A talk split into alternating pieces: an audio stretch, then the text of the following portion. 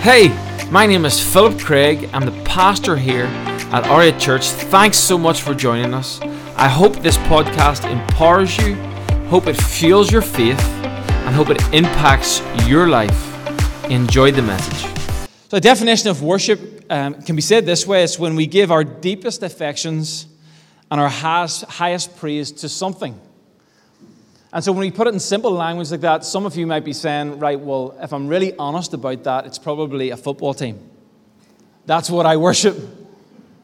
Uh, or it could be a pop star, it could be the UFC if you like MMA. There might be someone in that that you would just give your deepest affection to, just think the world off. You, if you've seen them on the street, you would start to shake.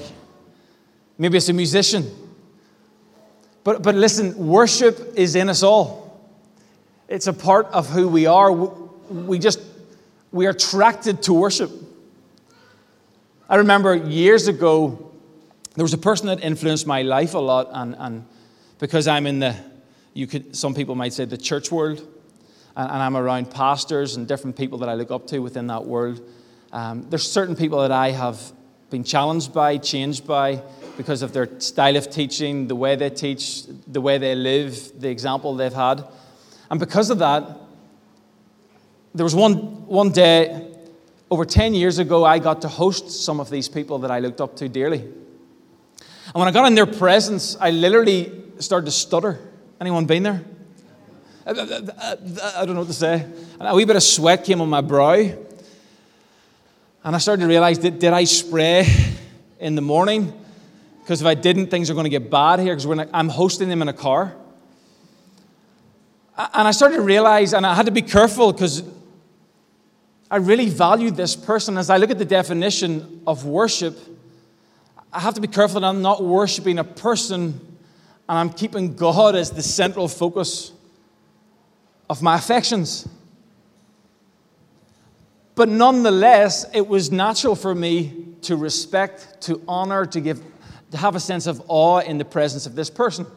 And I think, I think if we're all real, there's somebody that you can think of that if I met them, you would have that sense of awe, that sense of, whoa, I just want to tell you everything. I think you might understand me. I, I respect you so much. I'm actually so blown away by the gifts or the talents that you have. And really, when we think about that, that is really what it looks like to worship. And so, in reality, people in the earth today, they don't all worship God the way God intended us to worship Him, which produces great fruit in our life, which produces a healthy heart. But we end up getting sidetracked, and, and the Bible talks about these things called idols. And we, we start to worship man made gods, you could say, eh, through the filter of a football team or a pop star or someone maybe that you just respect. Um, maybe from a different country or, or someone who's talented at a sport. I don't, I don't know what that looks like for you. But there's something in us that yearns to worship because it, it feels good. And the question I have is what if God has designed you to worship someone who's so much greater than that pop star, than that preacher, than that teacher, than that musician, that sports star? What if God has designed you that you can get that kind of experience every day of every hour if you want? Because I don't know about you, but when you, be, when you, when you end up in those situations and scenarios, it moves you. You're challenged, you're excited, you're filled with joy. And then we put God in the equation and we realize that God is so much greater than all of those things that we've experienced in a natural way, and He's available all the time.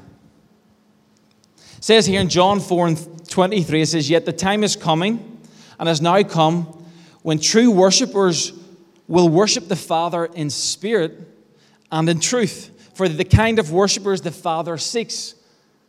So God has designed us to worship in truth and in spirit. What does that mean? It means you could worship probably in spirit but not truth. You could worship in truth and not spirit, but He, he, he wants both. There's maybe more than you've expected or you've experienced previously. And it's funny, if you look in this scripture, you notice that it seems that God doesn't want public speakers impressive ones at that. He doesn't want charismatic leaders. He doesn't want the best looking, the best style, the best Instagram accounts. He doesn't want anything else but worship, affection, connection, love, our attention. Because that's what worship is. Can I get an amen? It says in Matthew 15 and 8 and 9, these people honor me with their lips, but their hearts are far from me. Their worship, now this is pretty harsh, is a farce. That's a farce. Well, anyone ever used that word? That's a farce. Meaning it's just not legit, it's not, it's not authentic, it's not real. How sad would it be if God has this connection designed for us as people, as human beings? I don't care if you believe in God or not, I believe you're still designed to worship. But how sad would it be if God's got this connection available for us, but we end up just going to church and going through the motions and going through the rhythm? Listen, I get it. It's possible. It's easy to get there sometimes when you're tired, life's busy. But God's calling us to deeper. God's calling us to more. God's calling us to better. David sets the tone in the book of the Psalms 100, and he says this shout. This is to kind of set the tone for what worship can be. He says, Shout with joy to the Lord. All the earth worship the Lord with gladness. Sounds very positive. Come before him singing with joy. Acknowledge that the Lord is God. He made us, and we are his. We are his people, the sheep of his pasture.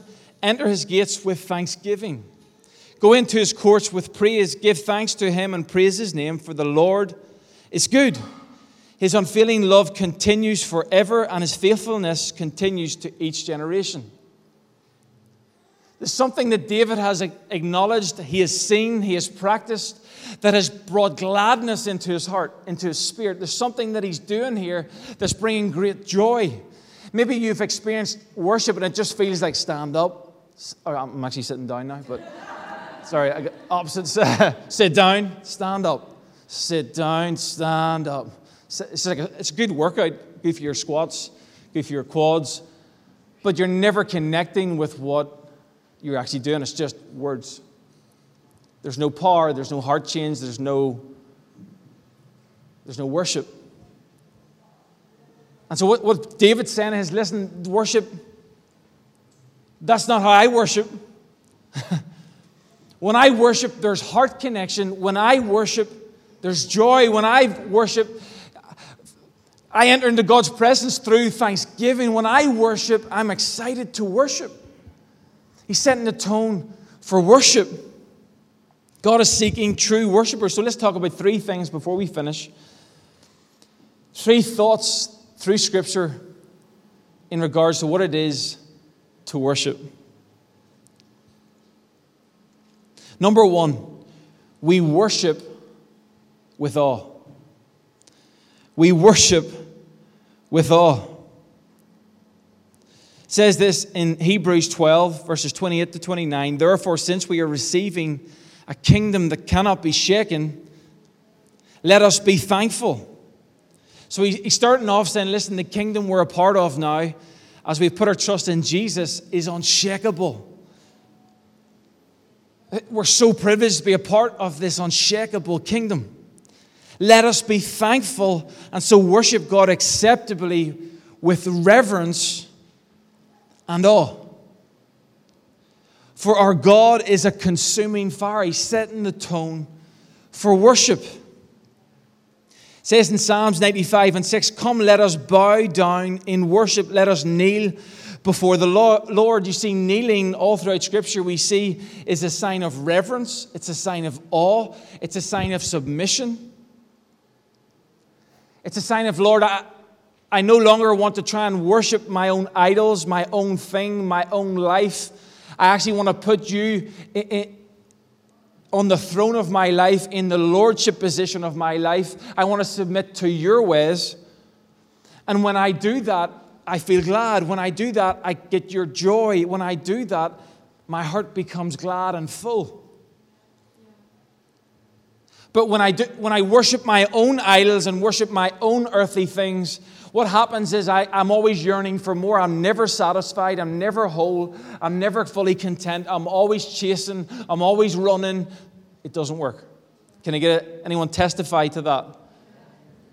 And listen, we can fall back into that, and, and it's just about recognizing, right, uh, is God first still? Well, you know how you can tell what you're worshiping? Where's your time going? Where's the gifts? What are you using the gifts, the talents that God has given you? What are they being used for? And lastly, but probably the most clear, where's your treasure? Oh, it's getting uncomfortable in here. Where's your treasure? Where's your money? Oh, well, I, well I, I've signed up to Man United TV. All right, Tim. It's so important. It brings me so much gladness, does it really? Are you serious? Have you watched recently?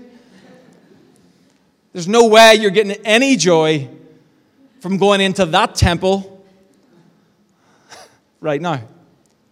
Don't be walking out.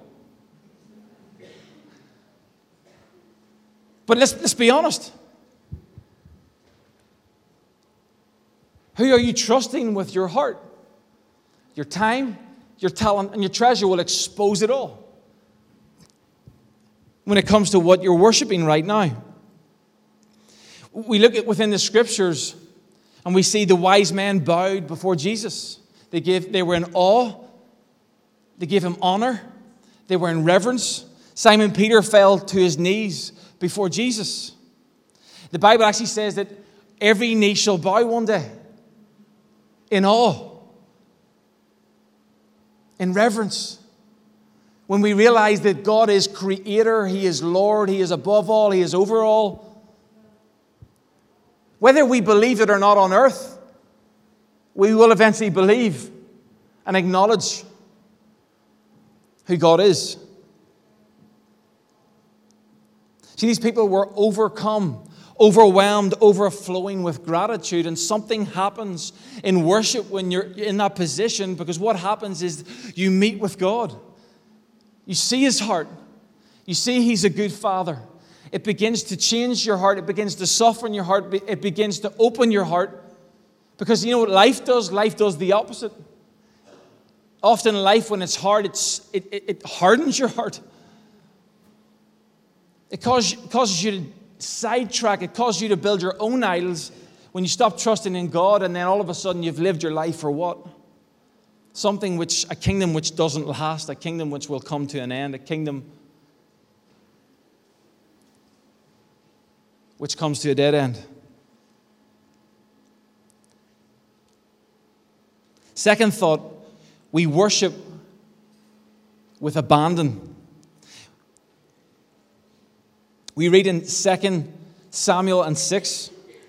And you, uh, listen, I've heard, I know some of you are going to be thinking when you, you hear this scripture, because you're like, oh man, is this one of these weird churches where they get a bit weird and uncomfortable and screw the light bulbs, you know, one of those ones. Um, but here's David, King David. David, who went through all kinds of issues. He was a sinner, he fell short, but God anointed him king. And he realized some things, and I believe worship was a massive part. It says here in 2 Samuel chapter 6, verses 14, and David danced before the Lord with all his might.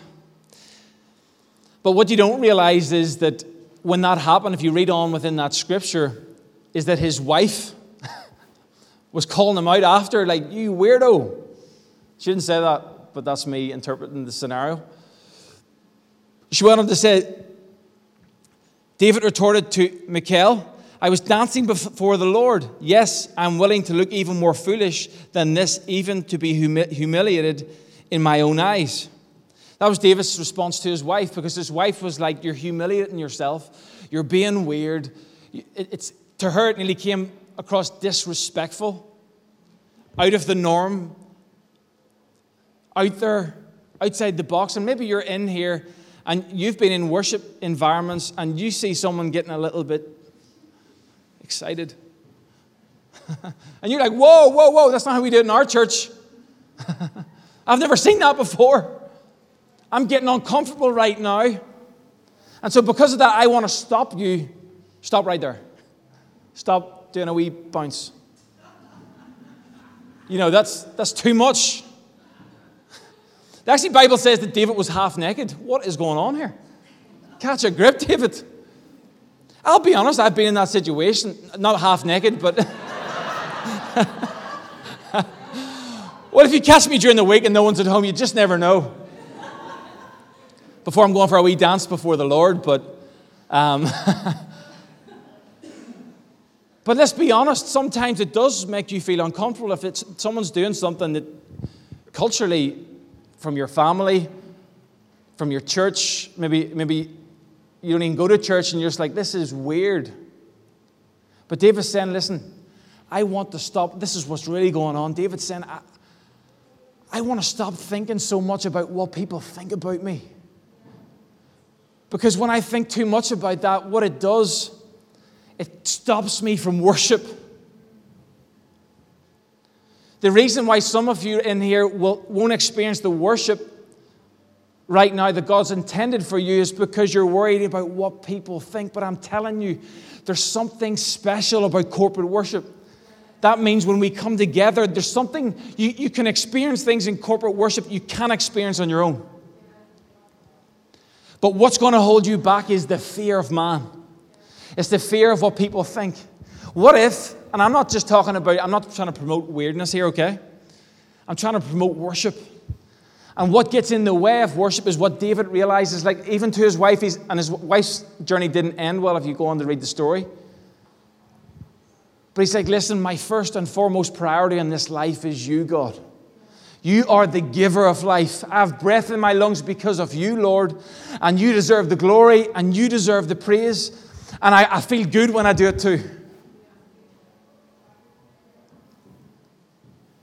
And so David went on to be king, to be anointed, to be a king after God's own heart. Why? I believe a big part of that was because he learned to worship. Generations were blessed because of him. Why? He learned to worship. His heart was protected because he learned to worship.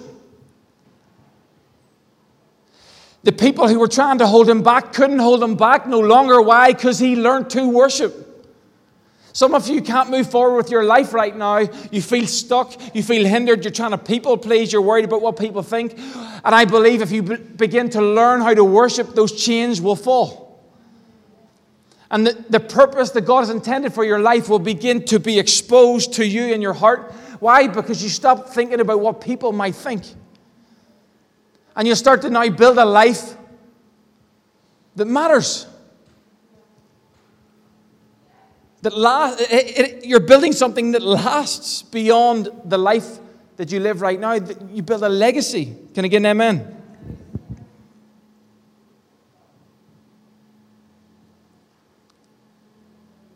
remember someone telling me when it came to leadership lessons that leadership is often bringing people where they don't want to go. Come on, parents, you know that. You're leading your family you're leading your children. Where? To places they don't want to go. I don't want to say, please. That's mine. I don't want to give anyone else my stuff. Leadership. Because why are we leading people and to places where we don't want to go? Because we don't like to get outside the box. As human beings, honestly, we don't like to be humble. We don't like to say sorry. We don't like to be wrong. We don't like sometimes change. But God has called us to be the best version of ourselves, and that looks like saying sorry sometimes. That looks like humility. That looks like changing. That looks like getting better. That looks like worship. Because what is worship? There's a famous psychologist said this one time, and he said this, and he was coming. He, he, I think he's sensitive towards Christianity, but he, one thing he realized was this. He said, Every man or woman on the earth today, the most healthy thing that they can have in their life for their own mind and their own soul is that every man or woman should have to bow the knees to someone. Because what that does for the heart, for the mind, for the soul, is it postures it in a healthy position of humility. And I'm telling you, you know what, you know what does that? It's worship. Because when you're worshiping God, you're saying, God, you're above me. I bow the knee to you. You're greater than me. You love me. You're for me, and I trust you. I'm telling you, that posture is the heart like nothing else will do. And it's, listen, we're born for it. If worldly psychology can tell us that's the case, and the Bible says it, things are becoming clear that the world's starting to track what the Bible's already said for so many years. Lastly, the third thought is we worship with intimacy. We worship with intimacy. It says in Psalm 27 and 4 One thing I ask from the Lord, this only do I seek that I may dwell in the house of the Lord all the days of my life, to gaze on the beauty of the Lord and to seek him in his temple. See, I wonder if we could have anything. Maybe what we really need is not power, it's not things, it's not money, but it's intimacy with God. What if we had intimacy with God and we we realize we don't need to chase the power, the stuff, the things, the possession. tell you, it'll save you a lot of money, save you a lot of time. It would save you putting your gifts to build kingdoms that don't last. Change your life. See, in this church, I pray and I believe of a church that can worship not just on a weekend for a few minutes but throughout the week. That when we come to church on a weekend, people will even come early. Imagine that. To pray, to set the tone, the spiritual temperature for the environment, because we believe when people worship, God moves. And when God moves, as we worship, hearts will mend, hearts will open, hearts will come to a place where they start to see God's vision for their life instead of their own. I believe we can see a place where we can worship so much that the Holy Spirit will literally give us a touch of heaven on earth. And that broken marriages that seem impossible to fix will be fixed in Jesus' name. And people who've had hard hearts and bitterness for years and even decades will come to a place where they bow the knee and they stop listening to their own advice and they start sp- stop speaking out the bitterness that they've spoken for years and their heart would start to see how God sees. That we would see a church that people who come in who don't believe in God would come into an environment that is so thick with God's presence that worship would be the only response that they know how to respond with and they would repent and they would bow their knee and come to know Jesus. Not just as a distant God, but as a, a near Father, a near Savior. And they would just not, we would have a church that would know God intimately. That people would come in every week, every day to groups, and it would infiltrate the core of our church. That people would share, hey, God spoke to me this week to sacrifice, to give, to someone in need, to do radical acts of faith and justice. They would speak up for those who can't speak for themselves, that a boldness would rise within his church. And people would no longer go around unsure of who they are and whose they are and the identity that they've struggled with for so long, but they would know as they worship that God is close, that God is near, that God is for me. And I'm telling you, that, that's what David led with. That's why he had anointing in his life. That even as he went through hardship, even though he was tempted to give in to the devil's schemes, when he was tempted with Saul to pay back evil for evil, he said, No. I'm going to do this God's way. It's going to take faith, it's going to take confidence in God. But as I worship, He delivers me joy. He, there's, there's joy in the morning, even though the, the night is dark. What if we had a church like that? That worship was, wasn't just 10 to 15 minutes of just squatting at a weekend, but it was every day. And we would create space in our lives to give God the praise that He deserves. I'm telling you, your life would change for the better. Can I get an amen? Let's go ahead and stand.